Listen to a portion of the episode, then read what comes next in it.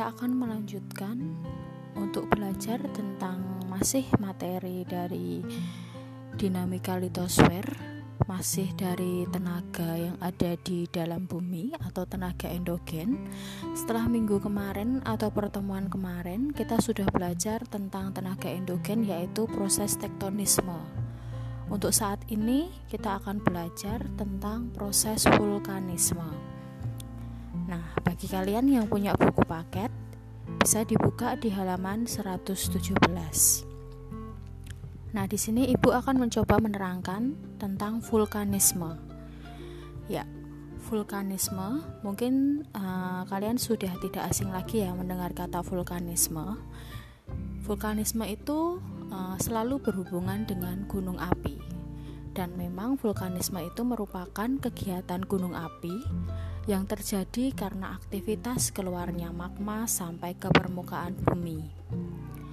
Nah, di dalam vulkanisme, nanti kita akan uh, membahas tentang bagaimana magma itu bisa keluar ke, sampai ke permukaan bumi, kemudian ada tipe-tipe gunung api, dan apa saja yang ada di dalam gunung api. Nanti kita bakal belajar sampai di situ.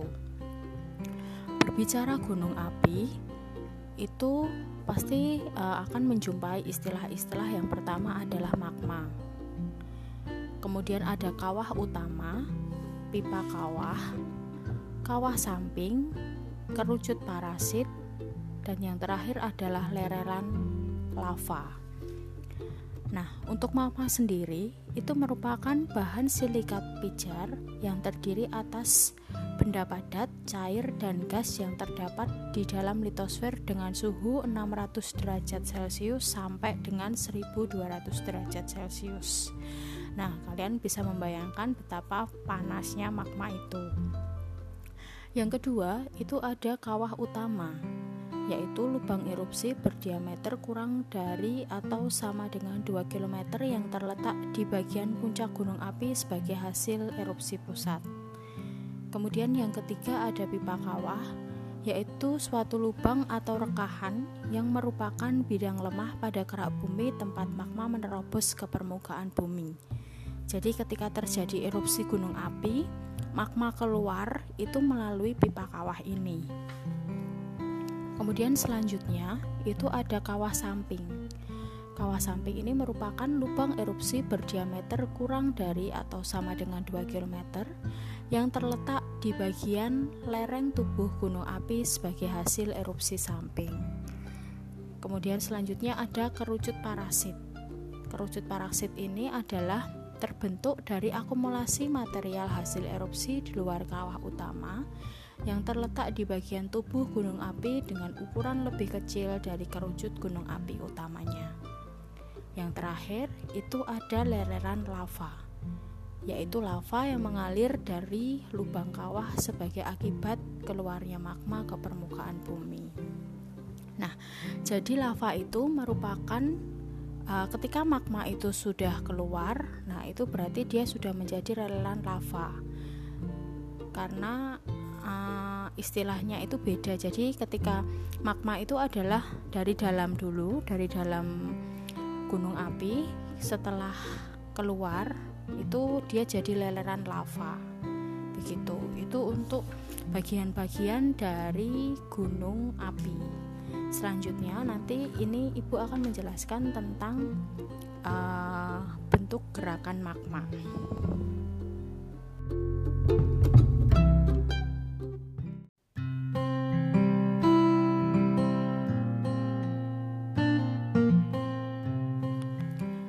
Ya, uh, selanjutnya kita akan belajar tentang bentuk gerakan dari magma. Ya, magma sendiri kan ada di dalam gunung api. Itu mempunyai bentuk gerakan. Jadi bentuk gerakan magma itu dibedakan menjadi dua. Yang pertama itu ada intrusi magma, dan yang kedua itu ada ekstrusi magma. Nah, perbedaannya apa? Kalau intrusi magma itu merupakan aktivitas magma pada litosfer yang memotong atau menyisip di antara lapisan-lapisan litosfer, tetapi tidak mencapai permukaan bumi. Sedangkan ekstrusi magma atau kita lebih kenal dengan erupsi, itu adalah gejala penerobosan magma sampai ke permukaan bumi. Jadi gampang untuk ingat-ingat. Jadi kalau intrusi berarti itu kan in, in itu masih di dalam. Jadi magma itu uh, masih di dalam dal- masih di dalam gunung api, belum sampai ke permukaan bumi, tidak sampai ke permukaan bumi. Nah, kalau ekstrusi magma itu ada X. X itu berarti kita uh, apa namanya ingat-ingat luar.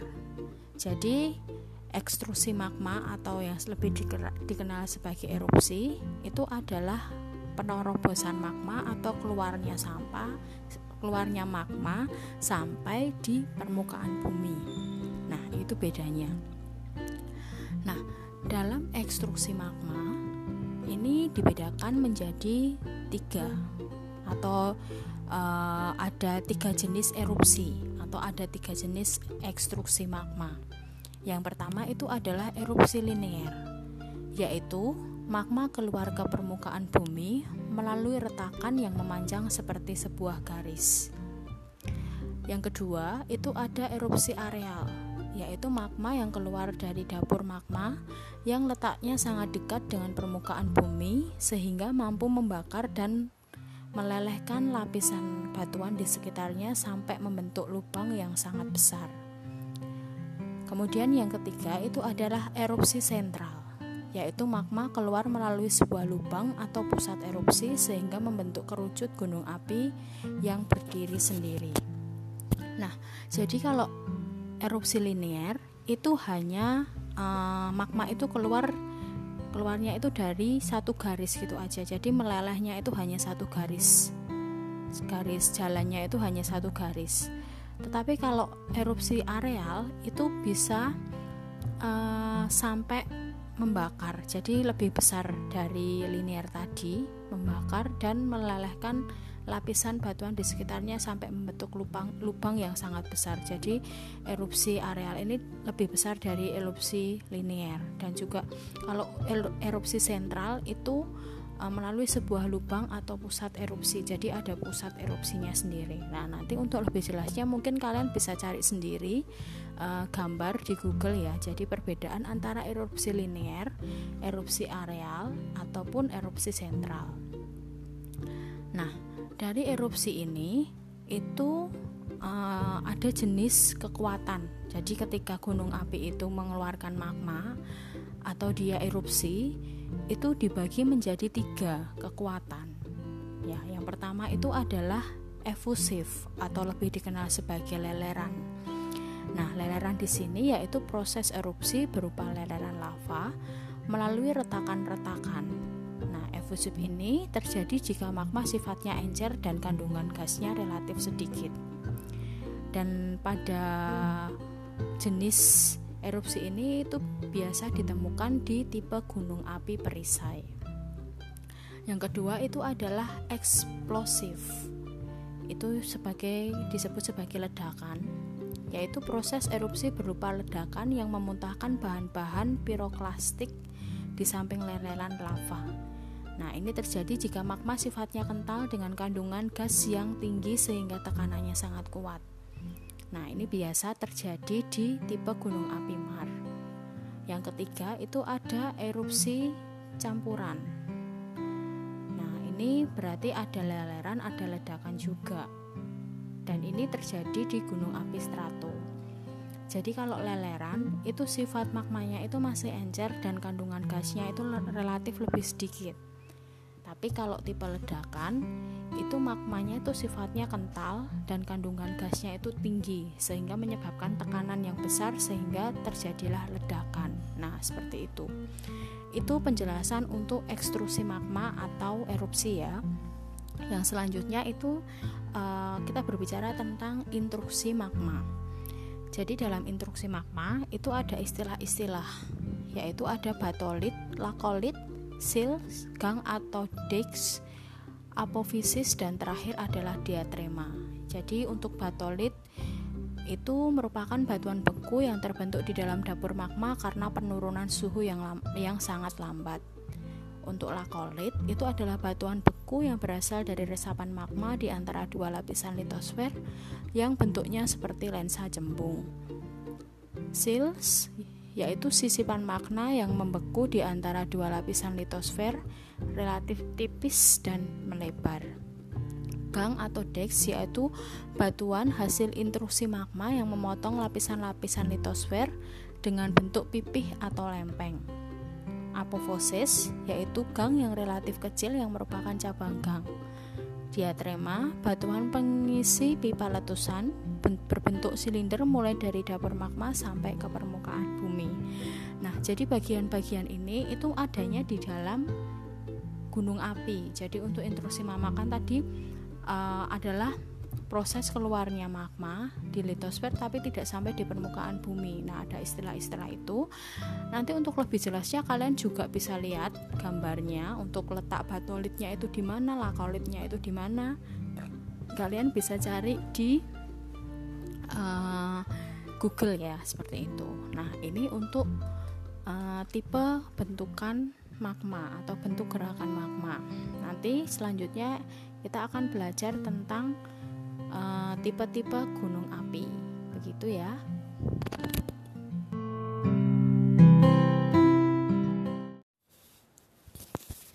Ya, uh, selanjutnya kita bakal belajar tentang tipe-tipe gunung api. Namun tadi ada yang masih ketinggalan. Jadi uh, di dalam erupsi magma itu ada istilah-istilah lagi. Ada empat istilah di sini, yaitu yang pertama adalah lava. Lava itu merupakan magma yang meleleh sampai ke permukaan bumi melalui letusan gunung api. Yang kedua itu ada lahar. Nah, lahar ini adalah lava yang telah bercampur dengan bahan-bahan di permukaan bumi, seperti batuan, pasir, tanah, dan air. Jadi tahu ya perbedaannya lava dan lahar. Kalau lava itu masih benar-benar dalam bentuk magma yang meleleh. Tapi kalau lahar itu dari lava yang meleleh tadi kemudian sudah bercampur batuan, pasir, tanah ataupun air. Nah, yang ketiga itu ada eflata. Nah, eflata di sini itu adalah batuan yang ukuran butirnya dibedakan atas bom, lapili, kerikil vulkanik, dan abu vulkanik. Jadi kalau abu vulkanik itu beratnya ke dalam jenis eflata. Dan yang ketiga itu ada eksalasi atau gas. Ini bisa berupa gas nitrogen, belerang, dan gas asam. Nah, itu sebagai tambahan ya. Nah, sekarang kita masuk ke tipe-tipe gunung api. Tipe-tipe gunung api itu digolongkan ada tiga. Yang pertama itu tipe perisai atau tameng, yang kedua itu tipe mar, dan yang ketiga itu tipe strato.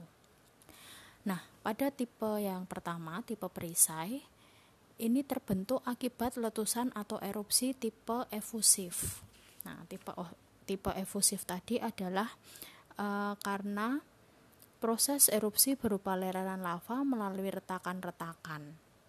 Dan ini tipe ini berarti dia itu magmanya masih bersifat encer dan kandungan gasnya relatif sedikit. Nah, itu bisa kalian lihat di buku paket di halaman seratus dua puluh ya. Kemudian contoh dari gunung perisai itu ada gunung Mauna Loa dan gunung Kilauea di kepulauan Hawaii. Berarti adanya di luar negeri untuk bentuk perisai ini. Yang kedua itu adalah bentuk mar, gunung api tipe mar. Nah, ini terbentuk akibat letusan atau erupsi yang berupa ledakan atau eksplosif dari dapur magma yang relatif kecil dan dangkal sehingga terjadi hanya satu kali. Nah, contohnya itu adalah gunung api gunung-gunung di Lamongan, Jawa Timur. Nah, berarti kalau ini dia itu uh, karena berasal dari ledakan, berarti dia proses erupsinya itu mempunyai magma yang sifatnya kental dan kandungan gas yang tinggi sehingga dia mengalami ledakan. Dan tipe yang terakhir itu adalah tipe strato. Nah, tipe gunung ini itu akibat erupsi atau letusan yang berulang-ulang serta berselang-seling antara lelehan lava atau efusif dan ledakan. Jadi ini kalau untuk strato ini adalah tipe keluarnya erupsi atau keluarnya magma itu yang tipe campuran. Jadi ada yang bersifat leleran dan ada yang bersifat ledakan. Nah, ini bisa dilihat itu contoh gunungnya itu Gunung Kerinci dan Gunung Parangangu. Itu bisa kalian lihat di situ. Nah, perlu kalian ketahui untuk sekarang ini eh, kalian sudah mendengar kabar ya untuk eh, apa namanya gunung api Semeru dan juga Merapi itu sedang bererupsi untuk akhir-akhir ini. Ya, kita berdoa saja semoga nanti eh, kejadian atau erupsi dari dua gunung ini tidak terlalu menimbulkan eh, bencana yang sangat besar. Nah, nanti kita juga bakal belajar tentang eh, manfaat yang ditimbulkan dari gunung api, gitu ya. Jadi, perlu kalian ketahui juga kalau di Indonesia itu Gunung Merapi itu merupakan gunung yang masih teraktif di sini di Indonesia.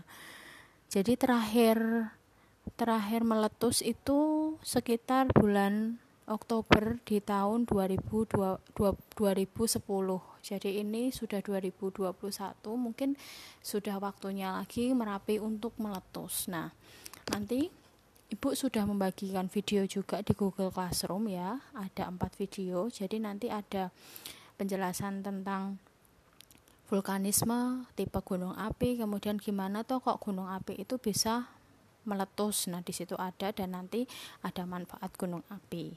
Oke, ini nanti terakhir Ibu akan menerangkan tentang manfaat adanya gunung api. Begitu. Terima kasih. Ya, selanjutnya kita bakal belajar tentang tipe-tipe gunung api. Namun tadi ada yang masih ketinggalan. Jadi uh, di dalam erupsi magma itu ada istilah-istilah lagi. Ada empat istilah di sini, yaitu yang pertama adalah lava. Lava itu merupakan magma yang meleleh sampai ke permukaan bumi melalui letusan gunung api.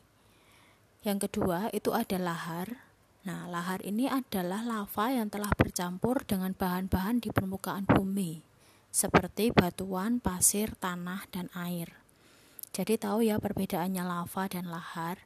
Kalau lava itu masih benar-benar dalam bentuk magma yang meleleh. Tapi kalau lahar itu dari lava yang meleleh tadi kemudian sudah bercampur batuan, pasir, tanah ataupun air. Nah, yang ketiga itu ada eflata. Nah, eflata di sini itu adalah batuan yang ukuran butirnya dibedakan atas bom, lapili, kerikil vulkanik, dan abu vulkanik. Jadi kalau abu vulkanik itu beratnya ke dalam jenis eflata. Dan yang ketiga itu ada eksalasi atau gas. Ini bisa berupa gas nitrogen, belerang, dan gas asam. Nah, itu sebagai tambahan ya. Nah, sekarang kita masuk ke tipe-tipe gunung api. Tipe-tipe gunung api itu digolongkan ada tiga. Yang pertama itu tipe perisai atau tameng, yang kedua itu tipe mar, dan yang ketiga itu tipe strato. Nah, pada tipe yang pertama, tipe perisai, ini terbentuk akibat letusan atau erupsi tipe efusif.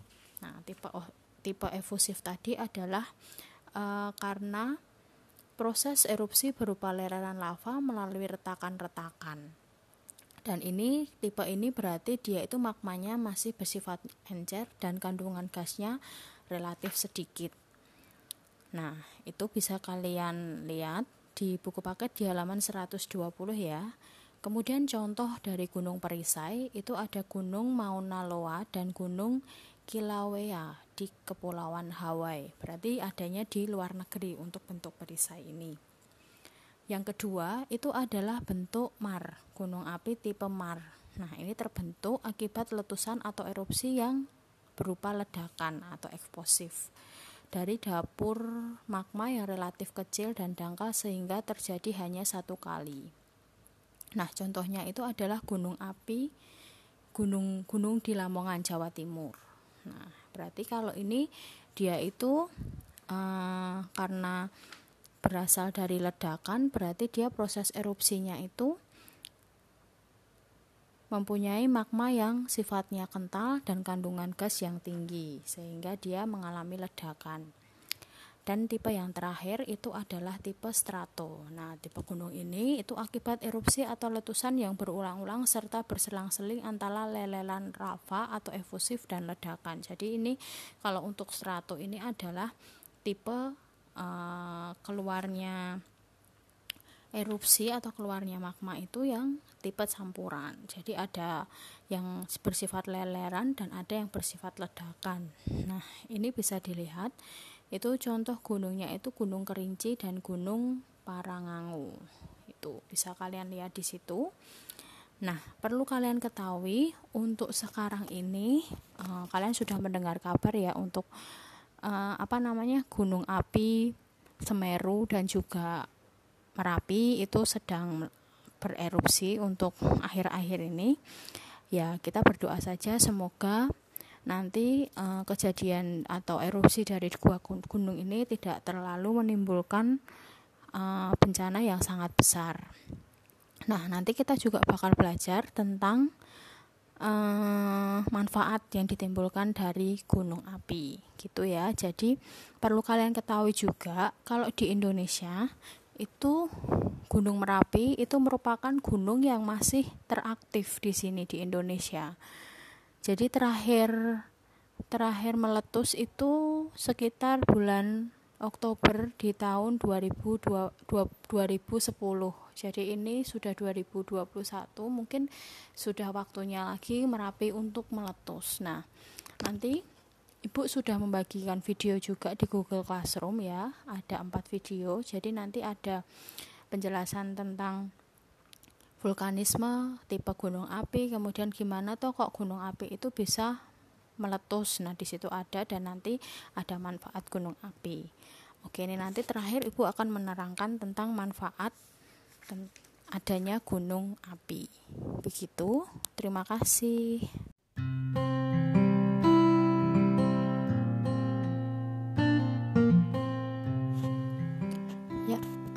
Terakhir kita bakal belajar tentang manfaat gunung api atau manfaat setelah gunung api itu mengalami erupsi.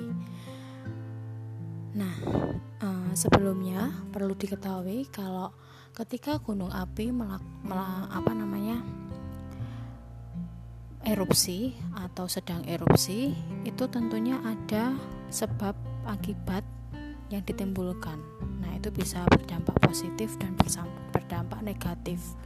Untuk dampak negatifnya sendiri ya kalian tahu sendiri, mungkin ada korban jiwa yang ditimbulkan, kemudian ada kerusakan-kerusakan rumah penduduk akibat uh, adanya erupsi dari Gunung Merapi atau gunung berapi, maaf. Nah, tapi selain itu, ketika gunung api itu melakukan uh, mengalami erupsi, itu juga menimbulkan manfaat. Nah, manfaatnya apa aja? Di sini itu bisa abu vulkanik. Abu vulkaniknya itu dapat menyuburkan tanah sehingga cocok untuk lahan pertanian. Selain untuk lahan pertanian, lahannya juga subur untuk tanaman hutan yang berfungsi sebagai pelindung cadangan air. Nah, ketika gunung api mengalami erupsi, itu kan ada abu vulkaniknya kan. Nah, abu vulkanik itu yang biasanya sampai ke daerah-daerah lain. Jadi karena terkena angin, seperti kemarin waktu Gunung Kelut itu meletus, itu sampai di rumah ibu yang di Solo itu sampai kena dampaknya. Nah, tapi abu vulkanik itu punya manfaat, yaitu bisa menyuburkan tanah. Nah, yang kedua itu ada material hasil letusan banyak dimanfaatkan untuk bahan galian seperti batu pasir, kelikir, obsidian dan belerang. Nah, di sini kita kemarin sudah belajar kalau batuan itu asalnya emang dari magma. Nah, ketika magma keluar dari gunung api, dia akan menjadi batu-batuan seperti yang kita pelajari di pertemuan kemarin. Yang ketiga itu sebagai tempat pariwisata karena lingkungannya yang indah dan segar. Nah, contohnya itu adalah Gunung Bromo, kemudian Gunung Semeru. Nah, kalau untuk Semeru untuk saat ini karena masih erupsi, jadi untuk wisatanya mungkin akan bakal ditutup karena akan berbahaya. Dan ada Gunung Tangkuban Perahu.